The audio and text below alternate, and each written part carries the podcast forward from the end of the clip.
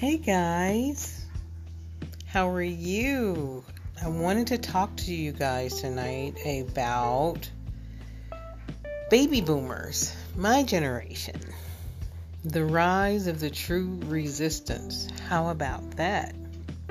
Because you know, there were so many in my generation who passed on their wisdom and experience onto us flower children and our that age of Aquarius, school separation. I mean, we took on the world and our roles with panache, with just clever and a great attention to detail and due diligence. Hey, we were I'm a 60s baby and I love it. But we, that is one of, they called us the greatest generation for a reason. Because it was the greatest generation. you know, it is said that, you know, that every generation has a legend. Well, baby boomers, we were fortunate. We were the quintessential greatest generation for a reason. Why I know a lot of millennials and young people ask, "What made baby boomers so great?" You're kidding, right? That's when we turn our head to the side and look at you guys and go, "Really? Why?" I'll tell you why. Because we were both blessed and afforded the wondrous privilege of living through extraordinary times in history. And what I mean by that is, you see, our legends were unreal. They have stood the test of time. I'm talking Eisenhower, JFK, Katherine Johnson, and her friends who put John Glenn in orbit. Those ladies, and think about it Jackie Kennedy, Johnson with the all of his different laws and bills and, and the Voting Rights Act for people of color. It was just a fascinating time. Martin Luther King Jr., Robert Kennedy, Shirley Chisholm, Barbara Jordan, Ted Kennedy, and the notorious RBG, the first black appointee to the Supreme Court, Thurgood Marshall in those broad shouldered broads who burn their bras in the name of women's rights, equal pay. There were just so many. I mean, and the list goes on and on and on and on. I mean, we lived through, think about it President Clinton, President Obama, and of course, the notorious Hillary Rodham Clinton. So still with her. And now, baby boomers have come together in this country to finally give this country the possibility of a President Biden to put the rails of democracy back together again. How, I mean, seriously, how wondrous and fascinating is that? I mean, it's it's just who we were. We gave you a Coke and a smile. We gave you however you want, however you like, Jack in the Box we gave you Mickey D's. Baby boomers, we gave you the original New Hope from Star Wars in 77. that was my first date. as a little teenager, we were the original resistance. And guess what? You guys, whether you accept it or not, or believe it or not, are the benefactors of that resistance. We, when we say resistance, we mean it, we feel it, and we know it. No one, no outsiders could come and penetrate our movement and break it up and have us bickering with each other like crazy. I saw so many wondrous things as I travel around the world and around the country with my parents. And I loved it. Baby boomers, we we played hard, we loved hard. We bought you Playboy bunnies, a bunny's tail. True freedom true patriotism, true Americanism, but the true voice and the pulse of the people. We were more unified than we were divided. And if there was a cause, we would come together like you wouldn't believe. I mean, we were there when the shuttle blew up. Um, Halley's Comet. We were all there. Most of you guys were just born, just being born. Some of you weren't even born at all. So when we say resistance, we as baby boomers, we really mean it because we're embedded in it. Our parents fought in the Korean War, Vietnam, World War II, our parents and grandparents, where the resistance was just coming into its full fruition. And by the time the torch was passed on to us, we were ready because they made us ready. And we were willing participants because not only did we know our history, we studied it. And we were not bound to make those mistakes. Again, as I say, those who do not study history are bound to repeat it. But I just wanted to say there is no shame in being baby boomers. We're your some of the greatest authors of this century were baby boomers. We're incurable romantics. Some are hopeless romantics. We were artists. We were free spirits. We brought to the world this fantastic thing called innovation, freedom. That was our generation, the generation of baby boomers. Never forget that. But the one thing we were if we were nothing else, we were patriots of this great nation. And we were lovers of that great American project called democracy. And we believed in it. We believed in our Bill of Rights. We fought for it. We marched for it. We knew what it meant meant to march for it. But we loved this country and we loved each other. We may have had differences, but we loved each other. And everyone wants to know, you know, what all the pundits uh, and anchors on TV are just going at it like, you know, Joe Biden this and Joe Biden that and the black vote that the, yeah, the black vote helped Joe Biden a great deal. But the true, true, true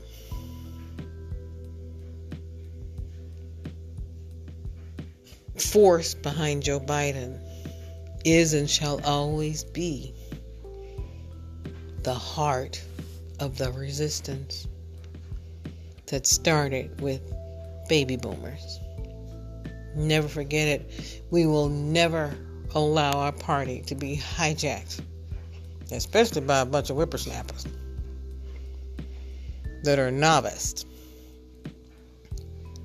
And that's just the truth. So that said, I just wanted to get that in, get a quick fireside chat off my chest. but never ever discount baby boomers because we are real, we are loving people, we're creative people, we're dynamic people. We love, and we love hard, and we love this country. We love that great American project. And believe it or not, we love millennials too. We're just nurturing you a little bit more to get you ready so that when we do pass off the torch, we know that it is in good hands. So, that said, everyone have a great evening. And I will always be in touch. I hope you continue to tune into my Fireside Chats podcast. And I'm so enjoying this journey. Thank you guys. Be safe.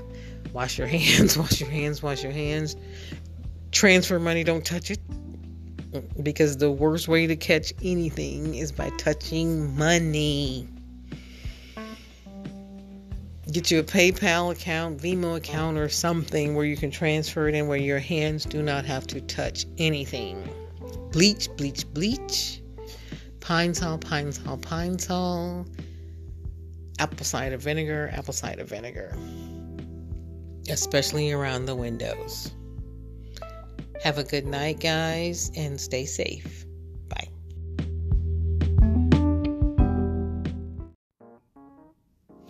Hey guys, it's me again, Miss Luciano.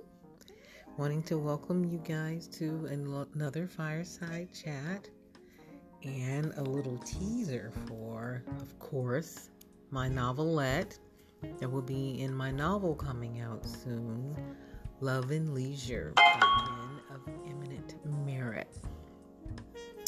Of course, I had to give you a little teaser again. It's been a minute, but I'm back but you guys are going to love this teaser because the naughty colonel across the way ain't nothing to play with, y'all. You know, it is said that sometimes you have to do an unforgivable and unthinkable thing. Sorry, no spoilers. But what do you do with two thrill junkies needing the exhilaration of excitement. This story is narrated by Master Sergeant Lynn November Graves. She's an Iraqi veteran. She's a Gulf War veteran and a Persian Gulf veteran, all right. Damn near 30 years of service. You gotta love those heroes and heroines, those heroines especially. They are a certain type of hero.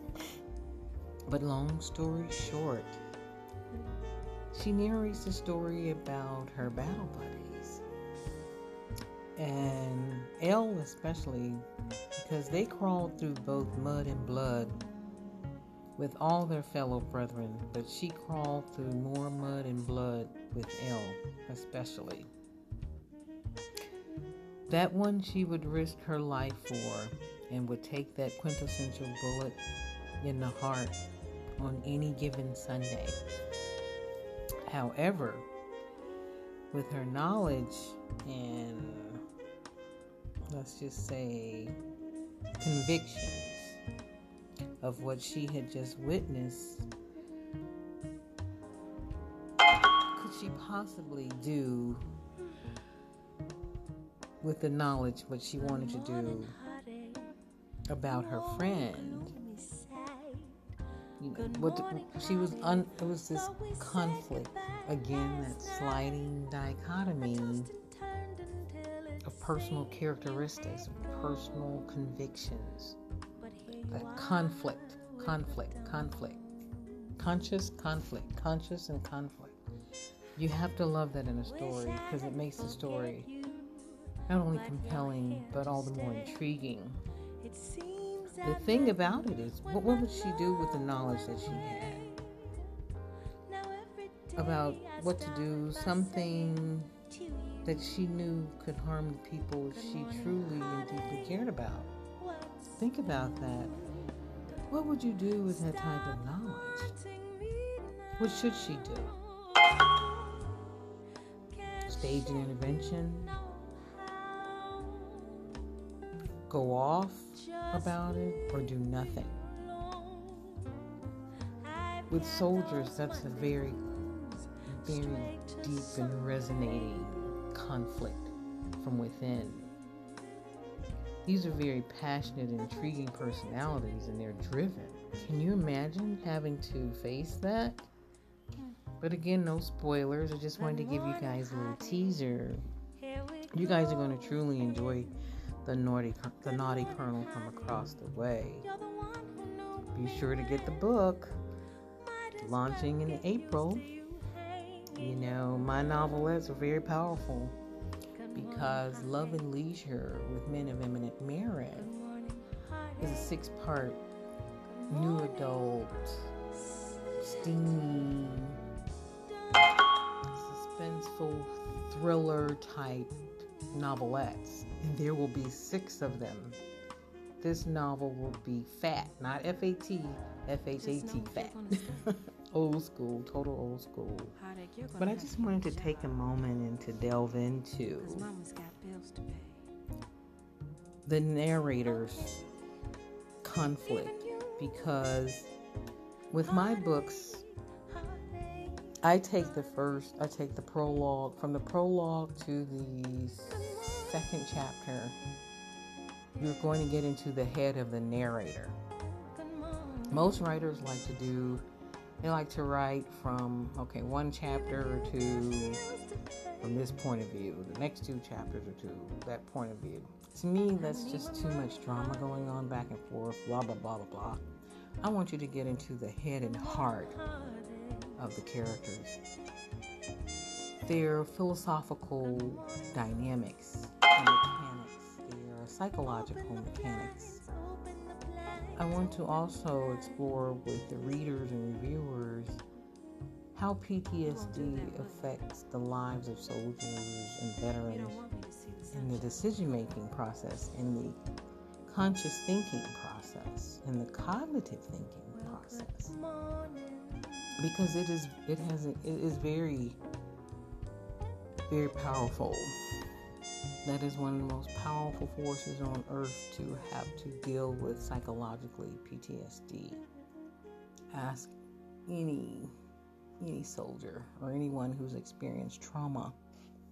But that said, once we get past chapter 3, my chapters go so fast. The passions come to life.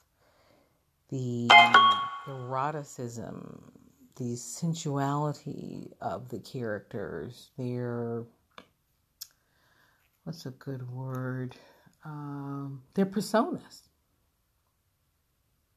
Soldiers are always going to have two personas the one you see and the one you see. You have to know a soldier veteran to know. But again, no spoilers, no spoilers, no spoilers. But it's just a wonderful book um, because L. L is the first sergeant and in military terms, top soldier. She came back with some baggage. But she's not a weakling by any way, shape, or form. And she and Master Sergeant Graves are the absolute best of friends are like freaking frack. But Graves is that her moral compass.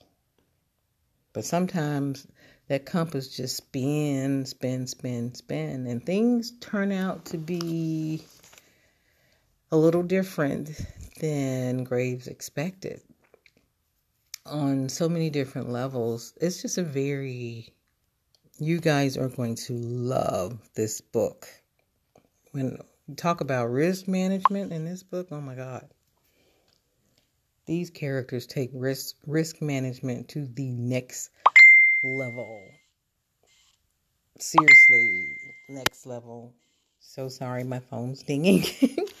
but anyway, I just wanted to reach out to you guys because we're so thrilled and so excited. Um, you know, knowledge is a powerful thing, but so are moral convictions. So, you guys look for the book.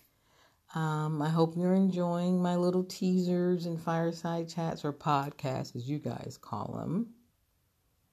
That said, thank you guys for your support. Thank you for your engagement, your encouragement, and most of all, thank you for your inspiration. And you know what? We're going to get her done. Plain and simple. We're going to get her done. So, you guys take care. Be well. God bless. And thank you for tuning in and listening. Bye bye.